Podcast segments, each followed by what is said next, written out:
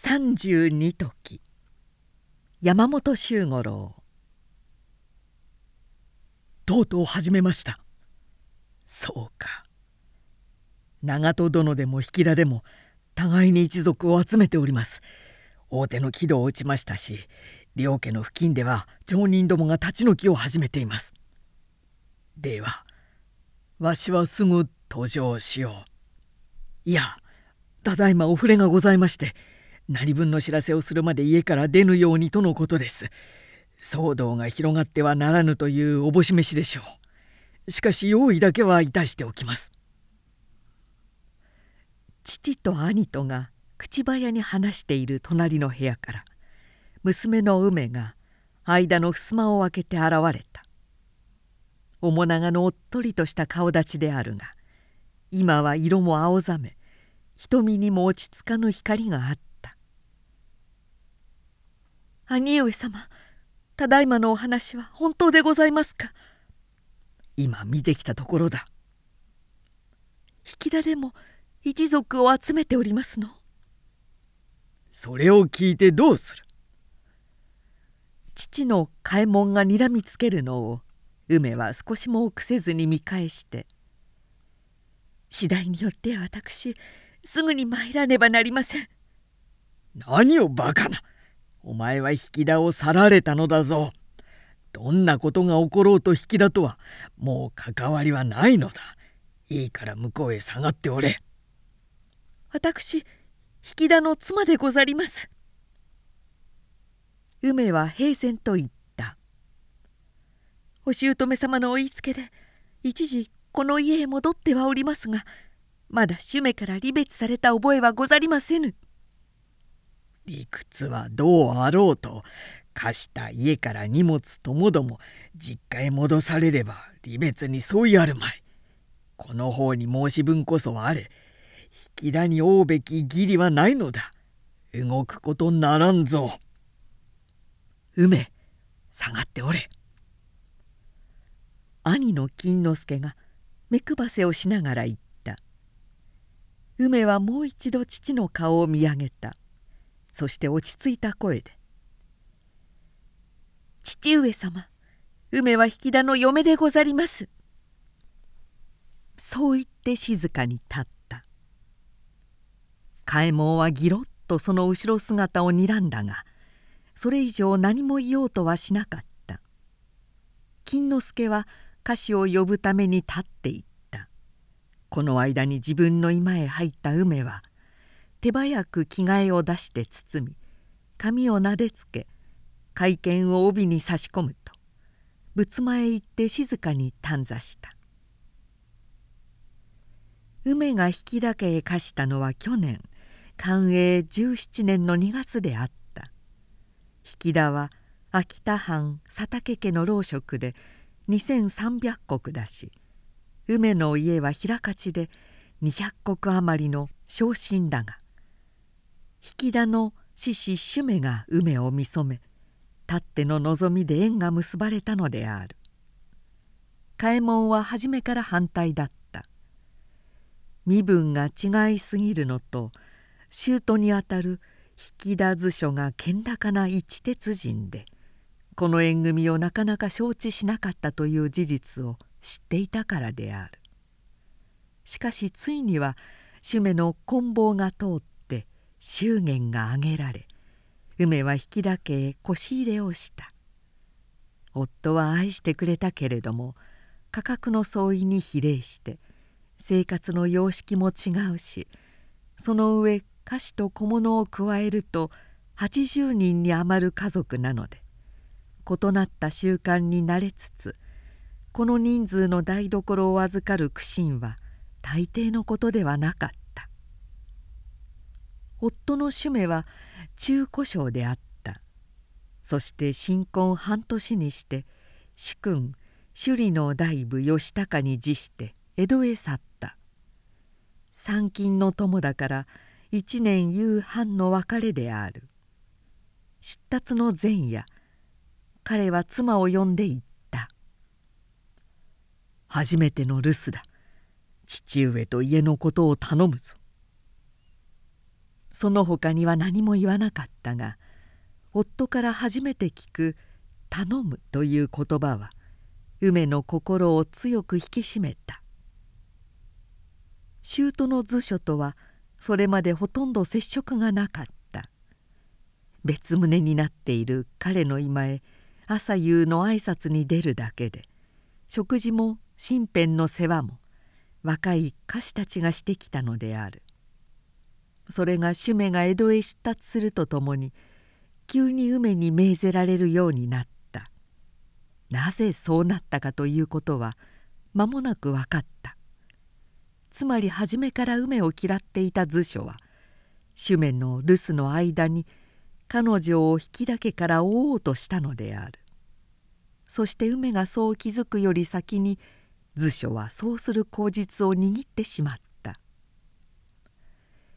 家風に合わず主命が規範の上司祭の挨拶をする。という口上でその年の下月に実家へ返された。数日後には持っていった荷物も返されてきた。怒った嘉右衛門が何度も交渉したが引き田では全て主目が戻った上でと言って引かない。またそれを押し切ることのできない身分の見学もあって離別とも一時の別居ともつかぬ形のまま年を越しすでに弥生半ばの今日に至っているのであった「母様梅は引き田へ帰ります」彼女は仏壇に香を焚いて合唱した。家のことを頼むと言って夫は安心して出府いたしました。今引き田には大変な騒動が起こっております。私これから参りますが今度はもう戻ってはきません。お別れでございます。目を閉じてややしばらく神戸を垂れていたがやがて立ち上がると包みを背にくくりつけ投げしのなぎなたを取り下ろして玄関へ出て行った「梅」金之助がそっと追ってきた「やはり行くか」「兄上様」梅は振り返って兄を見上げた。微笑さえ含んだ静かな目であった。金之助も愛情のこもった目で妹を見つめながらうなずいた「よし行け骨は拾ってやるぞ」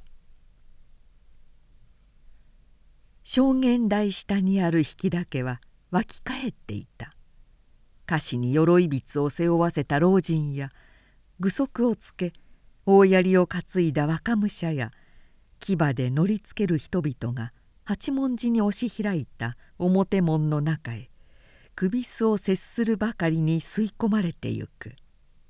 その度に門前から奥まで到着した人の名が呼び上げられ高々と歓声が上がった。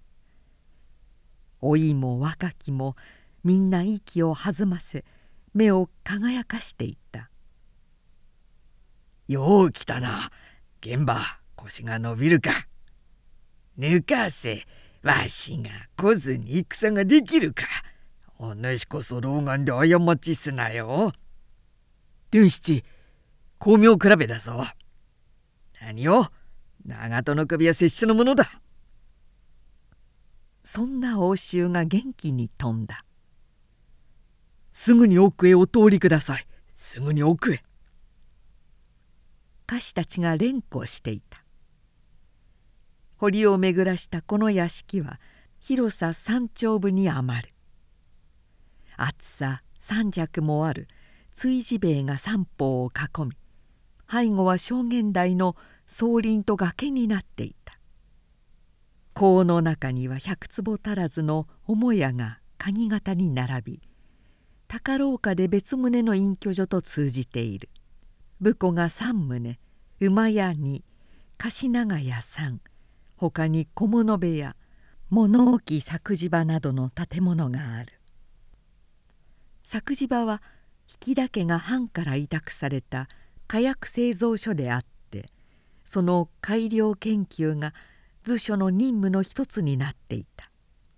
これらの建物のほかはほとんど菜園であった。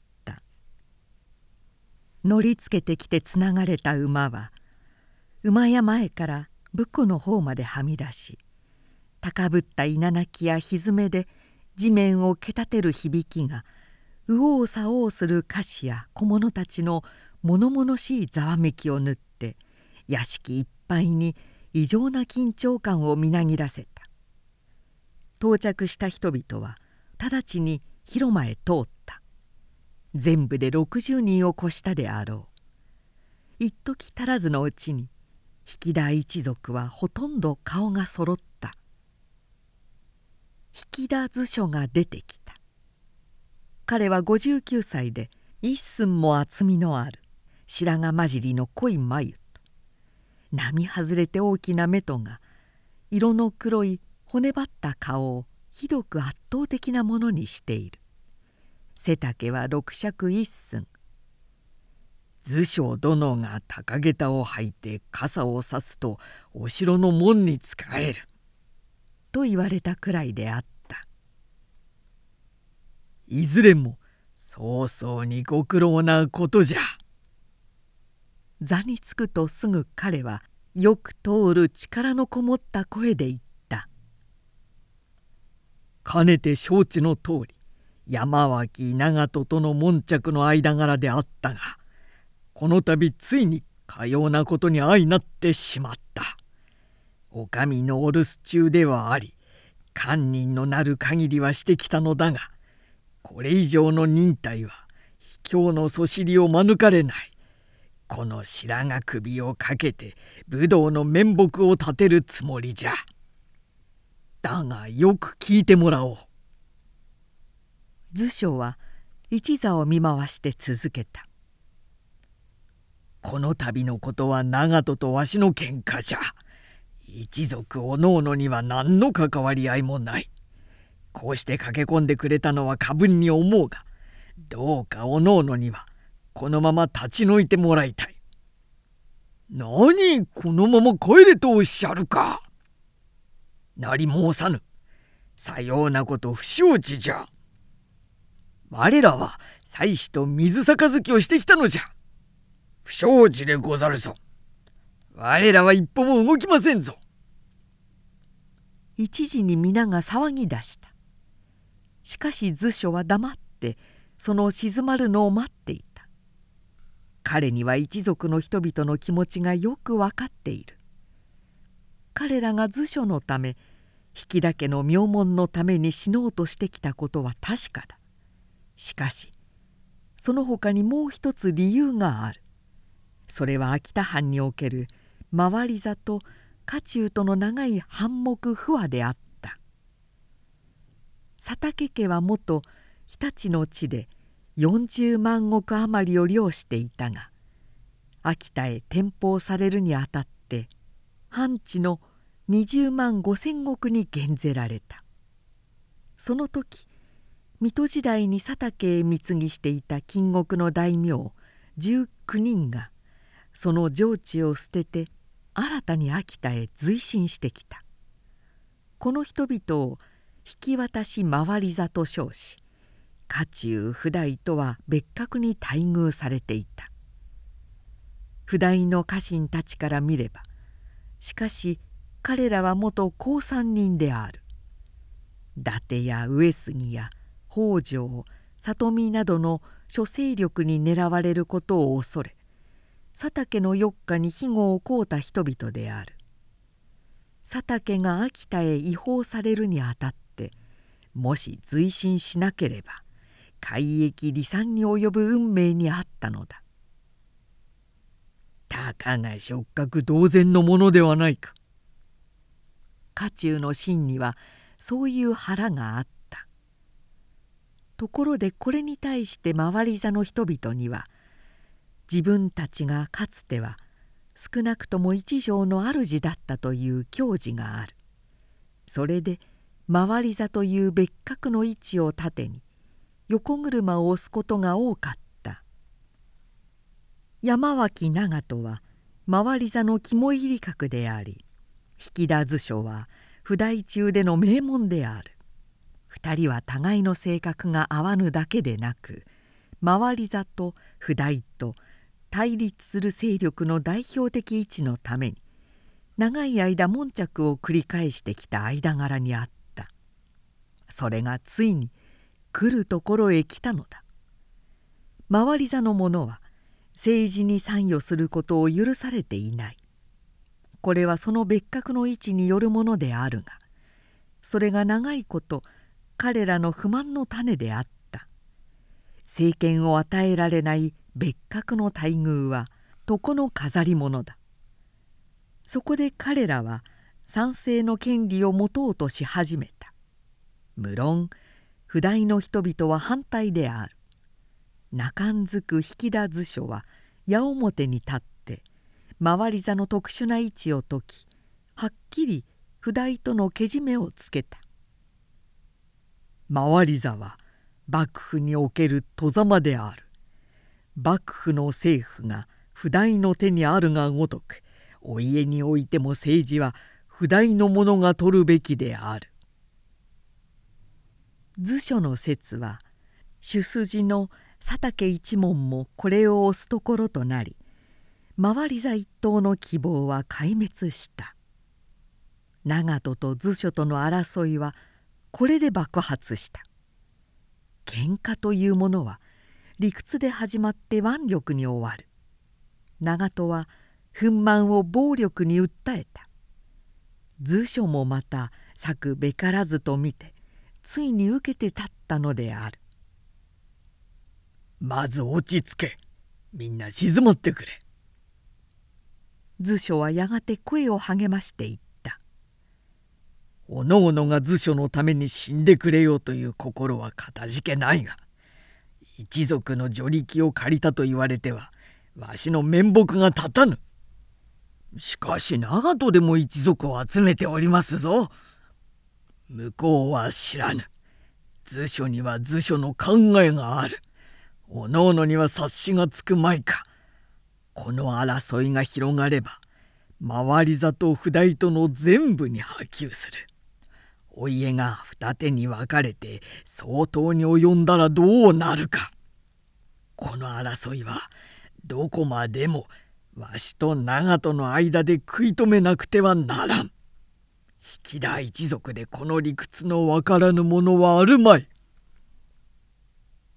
今度は誰も何も言わなかった図書はにっと唇で微笑しながら「わしは初めからこの白髪首をかけている。この首一つで回り座の幾人かをメイドへさらってゆけば安いものじゃ。相手の多いほど首の値打ちも増すわけじゃてなおそうであろう。図書の真意は分かった。こうなるとてこでも動かぬことは知れている。もう引き上げるより他にない。人々はそう悟った。図書はその気配を見て取ったのですぐ調子と土器を命じて杯を交わし猶予なく人々を退去させたわしの意のあるところを家中へ伝えてくれ。たとえどのような市議に及ぼうとも決して手出しをしてはならぬと。よいかおのおのの力で固く抑えてもらわねばならんぞ。江戸にいる主命にも何か遺言があるかと思ったがそのことにはついに一言も触れなかった。かくて一族の人々は去った。表門が閉ざされた。裏も脇も通用口もみんな厳重に勘抜きが入れられた。歌詞53名小物18名他に12名の女はとっくに逃がしてあったので図書と共に72名が立てこもったわけである。図書は敵をこの屋敷へ引きつけ旗を見て一挙に決戦する考えであった。幸い邸内には十分の火薬があるし歌手たちの多くは果術の心得があるから多勢の敵を引き受けるには防御にも決戦にも非常な強みである。備えは手早く固められた。小物が切ってきた茨や青竹で酒もぎが作られ追事兵衛の内側へ結い込まれた。表門を除いた各門には棒材を組み石を積み上げて侵入に備えた。図書は書類の整理を終わろうとしていた。襖や障子を取り払い重機を片付けた家の中はがらんとして庭の若葉の光が青々と板敷きに映じている。まだ武家屋敷では畳を用いていなかった時代で床板は黒光りするほど磨き込まれている。その板敷きへ青々と映ずる若葉の色は図書にとって毎年のけざやかな生き生きとした目の喜びであった。申し上げます。若い斉田小五郎が庭先へ走ってきた。なんだ小五郎。山脇の使い番が表御門へ馬を寄せました。気負ったか。図書は立って玄関へ出て行った。小具足をつけた若武者が一騎表門の外に馬を乗りつけていた。彼は図書が玄関へ出てきた時馬上に身を起こして弓を取り直し羽黒の矢をつがえて「ひょう!」と言いかけた。矢は玄関の左の柱に突き立ってブルブルと震えた。戦線の矢である。若武者はそれを見届けると馬車を回してしっくし去った。六郎へ。図書は控えている家父に向かって「皆の者に杯を取らす。庭へ集まれと言え」そう言って奥へ入った。戦備を終わった者たちは武装に改めて参集した。図書は成功の鎧ひたたれに殿下の腹巻きをつけ拝領の太刀を履いて将棋を書院に据えさせた。菓子は上に小者たちは縁下に。人数が揃うと図書から順に別配が回された。魚には18歳になる幸田藤三郎が立って平家を漏洩しながら待った。そしていよいよ合戦を待つばかりとなった。死を前にしてしかもまだその時の来ないわずかな時間は恐ろしいものだ。恐怖と気遅れはそういう時人の心に忍び込む。図書はそれを知っていた。そしておそらく小者たちの中から少数の逃亡者が出るであろうと考えていた。しかしその心配はなかった。後手に分かれて部署に着いた人数はようやく迫る黄昏の光の中で落ち着いた。そして明るくさえある声で呼び交わしながら元気に動き回っていた「うん」図書は心の内で微笑した「これなら存分に人当てできるぞ」けれどその時鉄砲組の速水宗介が血相を変えて意外な報告に駆けつけてきた。申し上げます。一大事でござります。落ち着けどうしたのだ。火薬が水浸しになっております。何？火薬がどうしたと？図書はぎょっと色を変えた。何者がいたしましたか？蔵前に備えました分も蔵の中にある分もすっかり水浸しにしてしまいました。一発分も使える役がございません。六郎見てまいれ。家父がすぐに宗介と共に走っていった。戻ってきた六郎右衛門からそれが事実だと聞くと図書は悲痛なうめき声を上げた。工房共になくてはならぬ鉄砲だ。その火薬が今は一発分も残らず水浸しだとすれば戦わずしてまず最も重要な武器を失ったことになる。良き決戦の旗をつかむべきその機会の選択力もまた図書の手から奪い取られたのだ。外から入り込んだものはございません。くせ者はお屋敷内にいて先ほどのお杯の間にあったものと思われまする。屋敷内にさような知れ者がいると思うか。かようなことが失態しますればどのようなことをも考えなければならぬと存じます。ことに小者たちの中には新参者もおりまするし。六郎右衛門の言葉が終わらぬうち「ご出自!」と叫びながら兵糧番小者がはせつけてきた「ご出自まで申し上げます。誰かクリアの坂亀を打ち壊したものがございます。過失ではござりません。五亀とも石で叩き割りましたので酒は全部流れてしまいました。呆然として六郎右衛門は図書の顔を見た。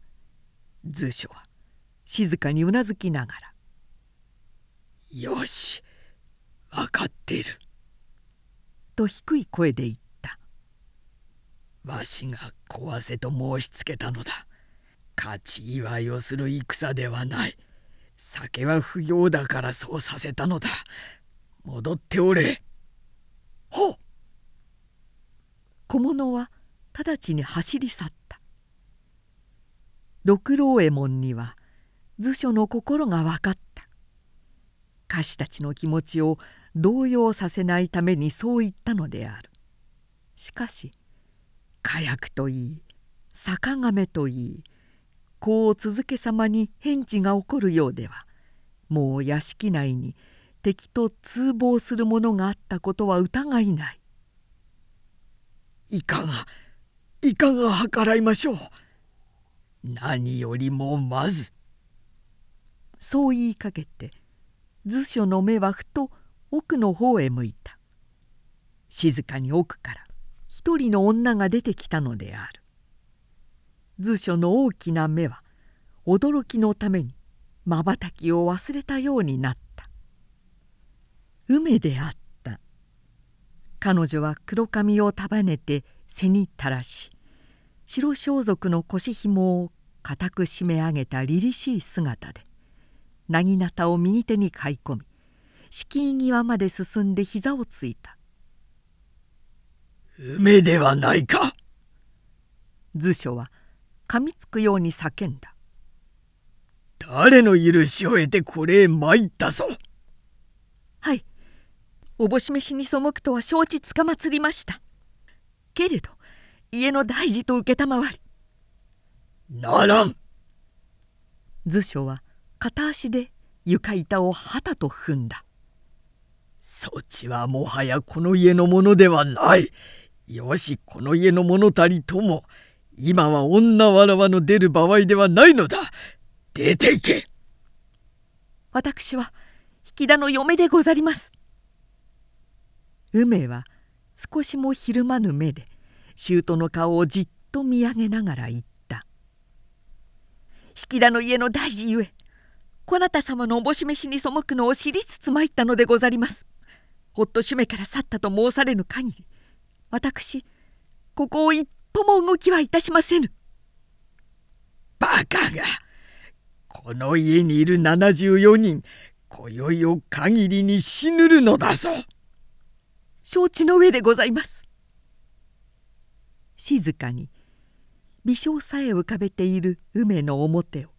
図書は劣化のように睨んでいたがふと稲妻のように頭へひらめいたものがある「梅しかと返事をせい。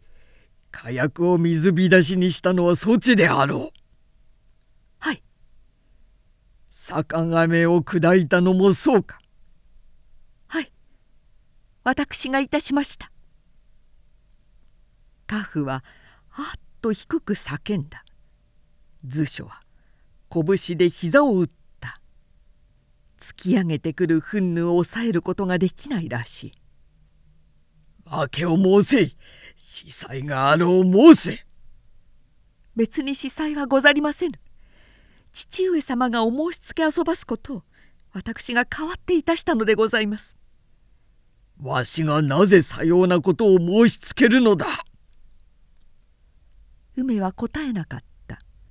答えずにじっと図書の目を見上げていた。その刹那である。凄まじい矢風とともに一本の矢がひょうと空を飛んできた。そして図書の肩をかすめて後ろの壁へプスッと突き立った「あ危ない!」と六郎右衛門が叫ぶより早く梅が身を翻して図書の前へ立ちふさがった。続けざまに2の矢3の矢4の矢ふつふつと飛んでくる矢の2本までが梅の袖を貫いた。いこんできた矢の2本までが梅の袖を縫い1本は床板を削ってカラカラとなりながら跳ね飛んだ。図書は将棋にかけたまま黙っていた。家父の六郎右衛門は「お見事!」と言いたげな目で梅の横顔を見上げていった「攻め寄せたぞ山脇が寄せたぞいずれも抜かるな持ち前つけい!」歌手たちの絶叫が聞こえ「うわ!」というどよめきが屋敷の内と外とに巻き起こった時に寛永18年4月19日鳥の上国であった。押し寄せた山脇の人数は200人を超していた。彼らは三方から取り囲み時を作って詰め寄せたが屋敷の中からは一発の銃声も一本の矢も飛ばずまた切って出る様子もなかった。無論休戦を期してきたのである。夕闇の迫るとともに先手の一部は追事兵を乗り越え完全と邸内へ切り込んだ。しかしその人々は塀の内側に逆もぎの湯ってあることを知らなかった。それを無座と飛び降りた者の多くは切りそいだ青竹に自ら突き刺されて倒れたし危うく免れた者も待ち構えていた槍組の手で一人も残らず突き伏せられてしまった。図書は書院の将棋を動かずにいた。一台の職が色の黒い骨張った彼の横顔をちらちらと揺れながら赤く染めていた。その左側に梅がいた。薙刀を伏せ片膝をついたままこれも石のように動かない。しかし全身の神経は図書の危険を守るために弓鶴のごとく緊張していた「ここにいてはならん。下がれ!」図書は何度も繰り返して言ったけれど梅は返事もせず動く景色もなかった。やがて西の脇門の方から物を打ち壊す重々しい響きが聞こえてきた。敵が追事兵を突き崩しにかかっているらしい。味方の火星を呼ぶ声が起こりけたたましいわめき声が邸内に飛び交った。あの火薬さえあったら。図書はさっきからそのことを考えていた。ここで鉄砲が使えたら引きつけるだけ引きつけておいて鶴瓶打ちに浴びせひるむ隙に切って出て一挙に決戦することができたのに。なぜ火薬を水浸しにしたのだしかもこの俺が命ずることをしたという。わあ。という時の声が西の脇門で起こった。追事兵衛が突き崩されたのであろう。重々しい地響きに続いて味方の呼び交わす鋭い叫び声が聞こえた「六郎へ見てまいれ」ほっ。縁下に控えていた家父が走っていった。梅は薙刀を持ち直した。危険が迫ったと見たのであろう。図書はその横側にちらと目をやったが彼女のビューは静かで呼吸も常に変わらず落ち着いている。そして必死の決意だけが薙刀を握るその手指にはっきり現れていた。六郎右衛門がはせ戻ってきた。申し上げます。西の脇御門に沿って六尺余り追事兵が突き崩されました。十二三名切り込んでまいりましたがこれを切って取りましたので後手は続かぬ模様でござります。穴はすぐ防がねばならんぞ。防剤を集めてやっております。その答えの終わらぬうち裏門の脇に当たって再び追事兵を崩す重苦しい音が響き出した。そしてそれと同時にまた20人ほどの人数が塀を乗り越えて邸内へ侵入してきた。聞く者の肌に泡を生ずるような悲鳴が起こった。追事兵から飛び降りた寄せ手の者たちが前者のごとく逆もぎに身を貫かれたのである。そしてすかさず走り寄る槍組の歌手たちが橋からそれを打ち止めてしまった「通信通信通信」追事兵を突き崩そうとする響きは運命の足音のように不気味な押しつけるような振動を屋敷中に伝わらせた。そこへはすでに防ぎの人数が詰めかけているのだが突き崩されるのを待つ空虚なそしてかきむしられるようなもどかしさ苛立たしさにみんな目を光らせブルブルと装備を震わしていた図書は不意に旗と膝を打ちながら「六郎へ水を持て!」と叱りつけるように命じた家父が立つより早く梅が走って行き金湾に水を満たして戻った。図書は外向いたまま取って飲み黙って残りを梅に返した。そして梅がその残った水を一度額まで上げ隠れるようにしてそっとすする様を彼は目の隅から見ていた「水杯」そういう言葉が図書にふと思い出された「図書図書図書」頭から押さえつけられるような響きはまだ続いている。西の脇門の方では突然と内物の音が起こり走ってゆく人の足音と互いに呼び交わす叫びとが闇を縫って聞こえてきた図書は再び目の隅で梅を盗み見した。切迫する死を前にして彼女がいつまで耐えられるかその落ち着いた態度のどこから恐怖が仮面を破るかそれを見極めてやろうというような冷酷な視線であった。しかし梅は依然として色も変えずその唇の辺りにはむしろ微笑んでいるかと思えるほど平明な表情が現れていた。不意に辺りが静かになった。人々はドキッとした。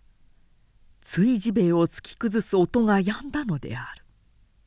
押しかぶさるような重苦しい響きが旗と止んだ途端に計り知れぬ広がりを持った一種の静寂がまるでそれに代わる強音のごとく邸内の人々を押し包んだのである「どうした?」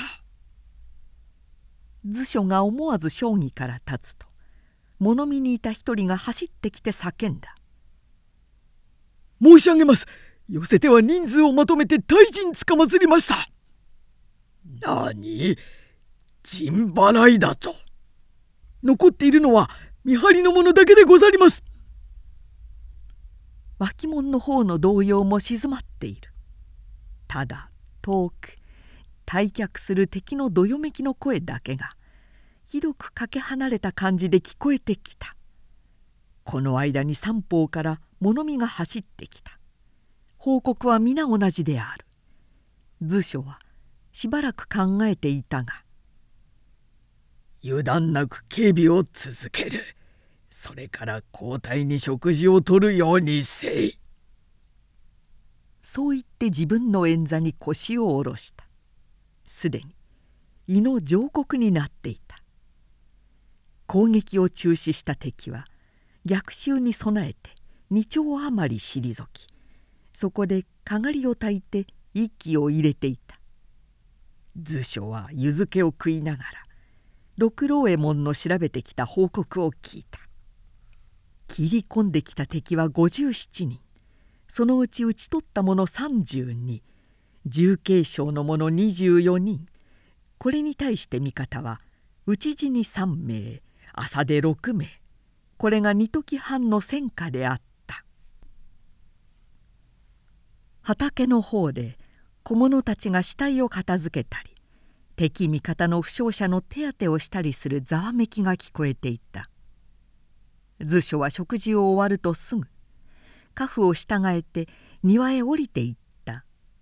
みんな元気であった。表門脇の追事兵の一部が外からの打撃でひどく歪んでいたがまだ急には崩壊しそうもなかった。西の脇門に沿って突き崩されたところには棒材と石とが積まれてありそこから切り込んでくる敵が味方にとってどんなに討ち取りやすいかよく分かった。もしそれが2倍の広さであったらおそらく防戦は困難なものになったであろう。母屋の裏手へ回ると梅が小者たちを指図しながら何事かしていた。図書が食事にかかるとともに彼女はどこかへ去っていたのである。そっと近寄ってみるとそこにはおびただしいむしろが積んでありそれを水に浸している様子であった。図書はしばらく見守っていたが何のためにそのようなことをするのか見当がつかずそのまま書院へと戻った。その夜はついに敵の攻撃はなかった。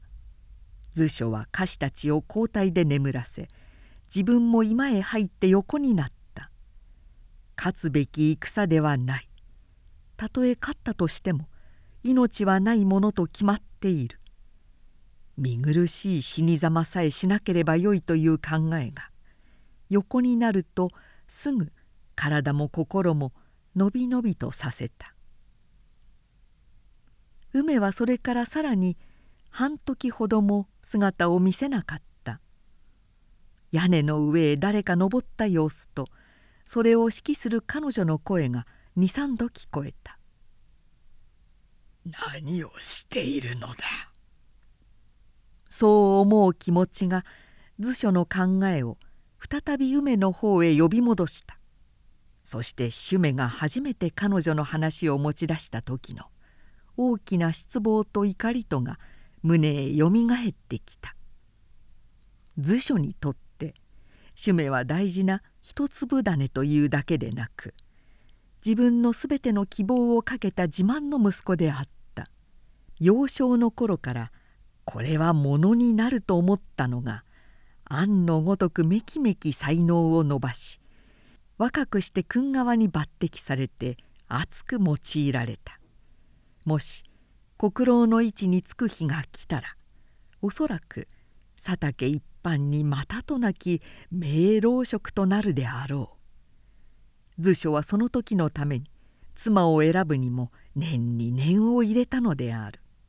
家柄も彩色も夫の位置にふさわしいものでなければならない。そして当時は事実どんなに優れた条件を備えた嫁でも主目のためなら縁組ができたのである。それにもかかわらず主目は平勝の娘などを選んだ。彼女は図書から主目を奪い取ってしまったのだ。引田の子が小心者の平勝の娘などをめとる。そんなことが許せるか。わしは許さん。結局は主目の強引な主張を通し梅を家に迎えてからも図書の心にはその気持ちが抜くべからざるものになっていた「おより遊ばしましたか?」そっとささやくような声がした。眠ったものと思って梅が忍んできたのである。黙って目を閉じたままでいると静かに襖を着せかけ部屋の敷居外へ退いて短座した。図書は初めから梅を憎んでいた。彼は梅がまるで格式の違う家庭に入って失策と齟齬を繰り返すのを冷ややかに見ていた。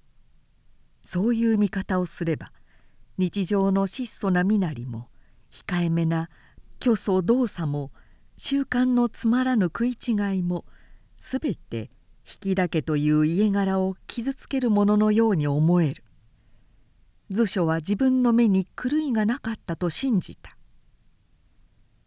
平勝の娘はやはり平勝の娘だ。そう見極めをつけた彼は主命が江戸へ出府するのを待ちかねて梅を実家へ戻してしまったのである図書のように育ち図書のような性格の者は自分の思考を客観する習慣を持っていない。自分が良しとすることは他人にとっても同様だと思う。彼は息子の若き過ちをため直したのだと信じ梅に対しては自分が解決の責任を取ると決めていた。それで全て型がついたものと考えて疑わなかった。だから一家必死と決まったこの場合に梅が帰ってきたことはまさに彼の意表をつく出来事であった。単に帰ってきたことが意外なばかりでなく火薬を水浸しにし坂亀を砕き曽谷の前に図書の盾となった態度など彼が平勝の娘だと見ていた鑑識とはかなりかけ隔たったものであった。だがどうして火薬を使えなくしたのか何のために坂亀を砕いたのか。図書は同じ考えの上を行きつ戻りつしていた。わずかな小競り合いがあっただけで夜が明けた。敵は遠巻きにしたまま時折激しく矢を追いかけるが華々しく突き込んでこようとはしなかった。急戦を不利と見て持久的に疲れるのを待とうとするらしい。またこの間に新しい武器を調達していたことも後になって分かった。昼になり夜が来た。同じような状態である。時に少人数で塀際まで寄せてくるが一矢当てるとすぐ引き去ってしまう。そしてまた別の方面から同じ程度の攻撃を仕掛けてくる。明らかに本命につらせる策である。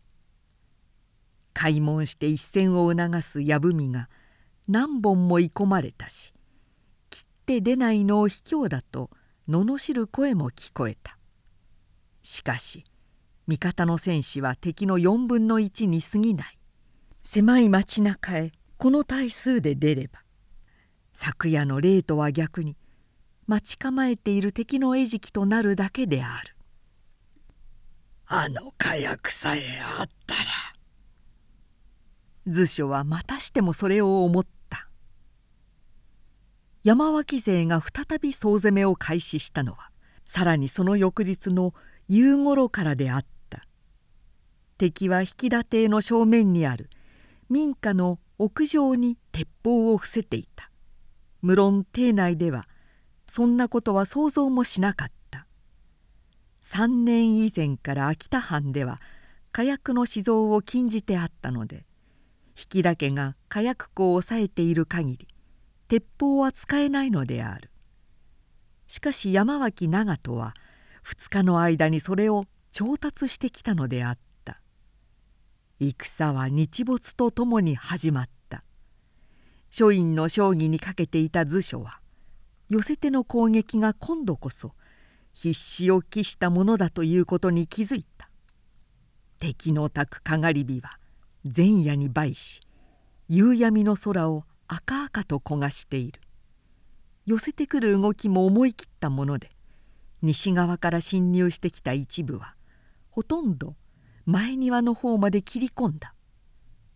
犬の上国になると壁際へ取り継いだ一部が3か所で追事兵を崩し始めた。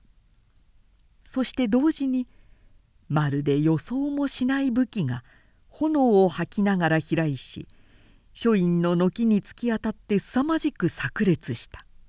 それは火矢であった。しかもかつて見たことのない新しいものだ。親指ほどもある鉄の矢の先に火薬筒と油に浸した石綿がつけてある。的へ突き立つとともに火薬筒が炸裂し油綿の火を建物へ燃え移す仕掛けになっている「火やだ!」図書がそう気づいて愕然とした時そばに控えていた梅が庭へ飛び降りていって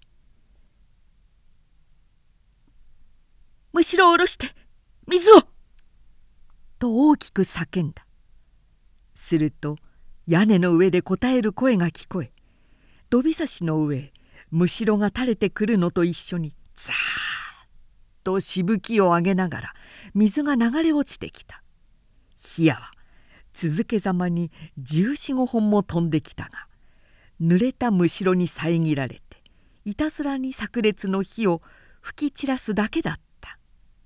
梅はすぐ元の場所へ戻った。図書は黙っていた。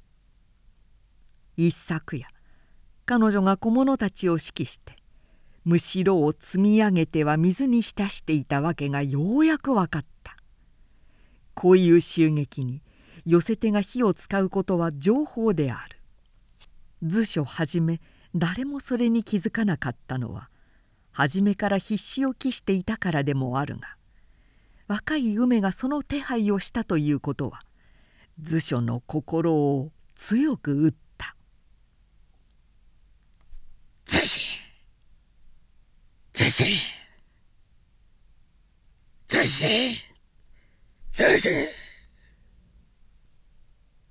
鈍く重い響きを。3か所で追事兵を突き崩す緩慢な重苦しい響きは内物の音と共感とを圧倒して屋敷いっぱいに広がった。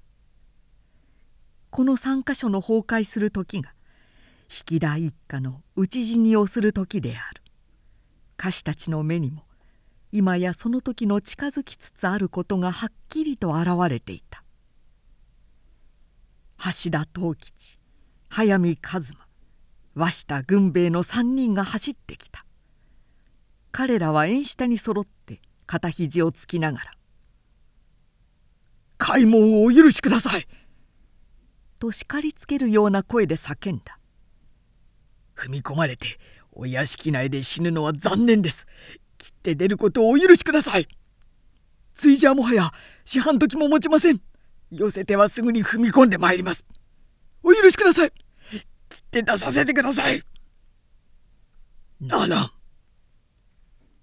図書は押し切って叫んだ。まだその時ではない。持ち場へ帰って下事を待て。死ぬ時は図書が先導する。急ぐな。三人ははがみをしながら走り去った。すると間もなく書院の正面にあたる塀の中へ外から燃え盛る松明をバラバラと投げ入れてきた。生き物のように闇を踊って飛び込む幾十本とない火はそのまま庭へ散乱してかがりのように辺りを焦がした。何をしようとするか。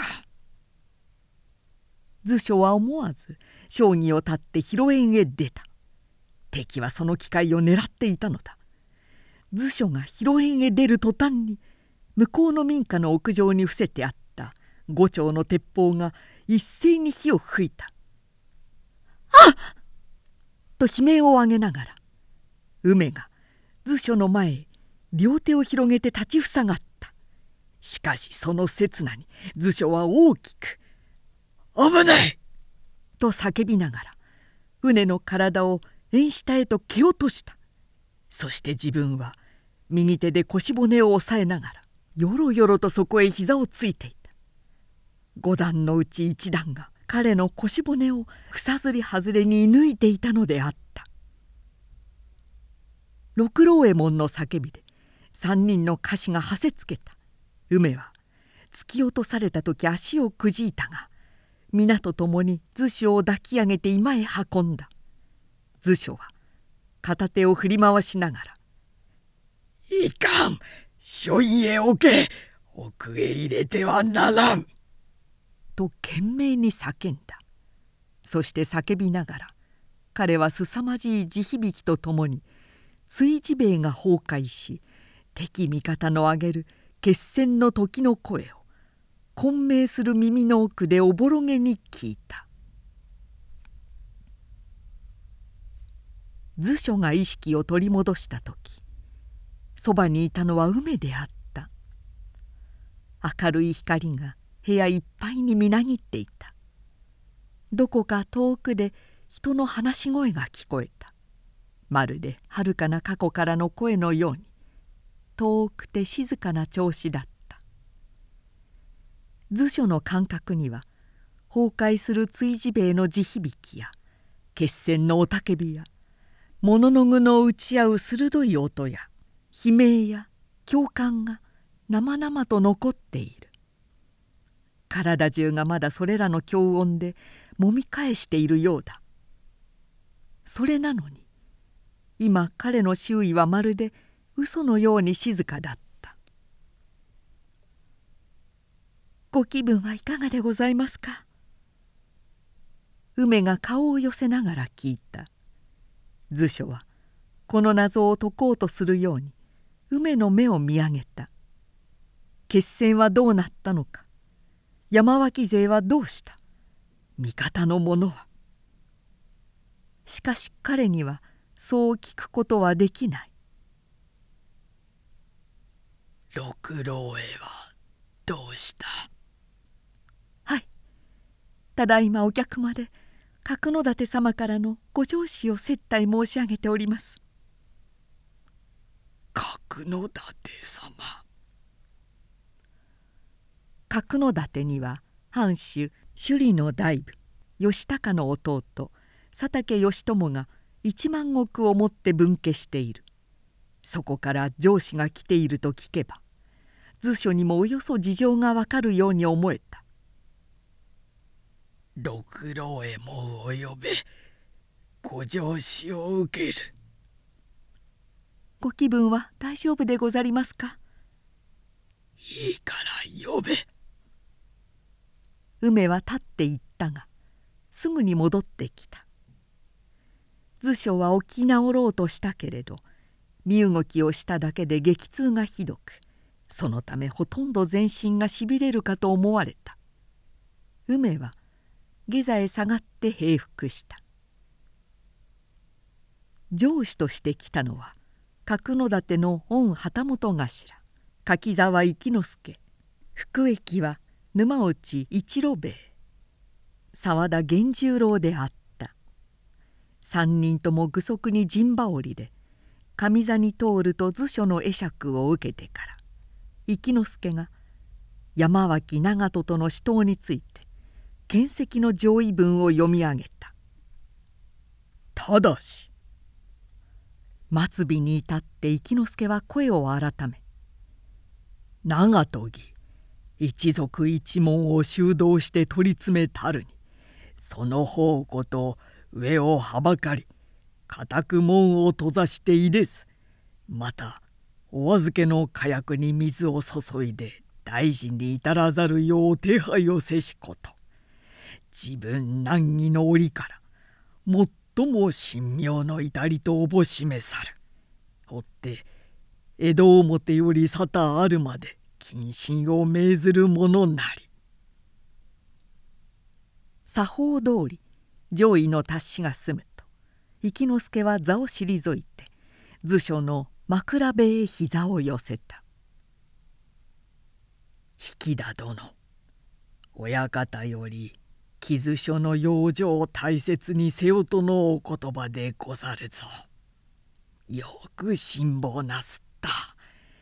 聞けば一家74人で山脇一族200幾十人を支えること32時お預かりの火薬には手もつけずとはさすがでござる。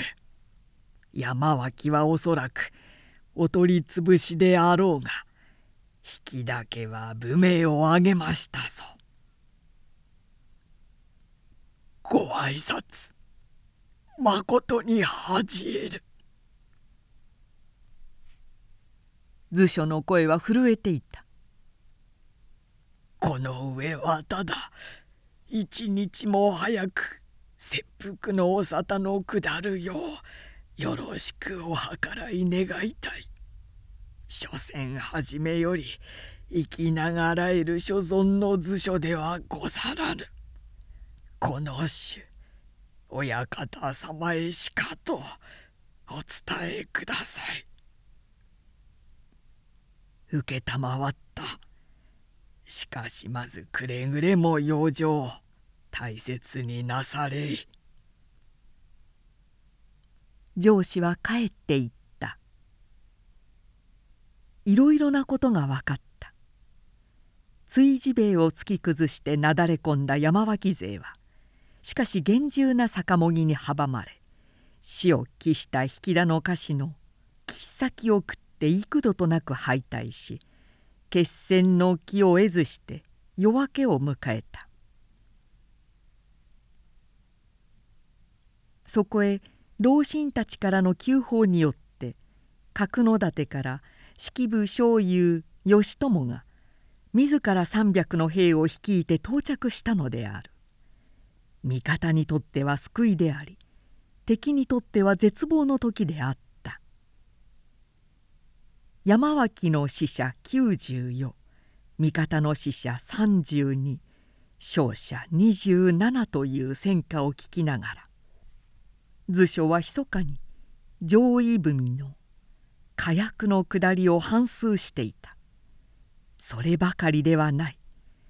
もし酒があったなら戦機を鼓舞された歌手たちはおそらく勢いの赴くままに切って出たことであろう。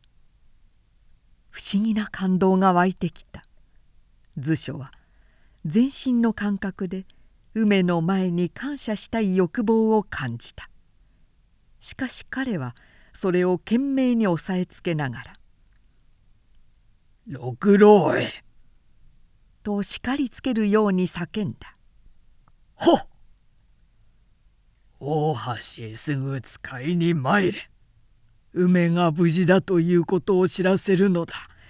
案じているであろう。急いで行け。かしこまりました。待て。立とうとする家父を呼び止めて。それから梅の荷物を取り戻すように計らって参れ。よいか。梅は病床の裾の方で床板に平伏しながらそれを聞いていた。丸い肩がかすかに震えているのは泣いているためであろう。これで心よく死ねる。図書はかつて覚えたことのない身も心も軽々とした感じで梅の背を見やりながらそう思った。外はいつか雨になった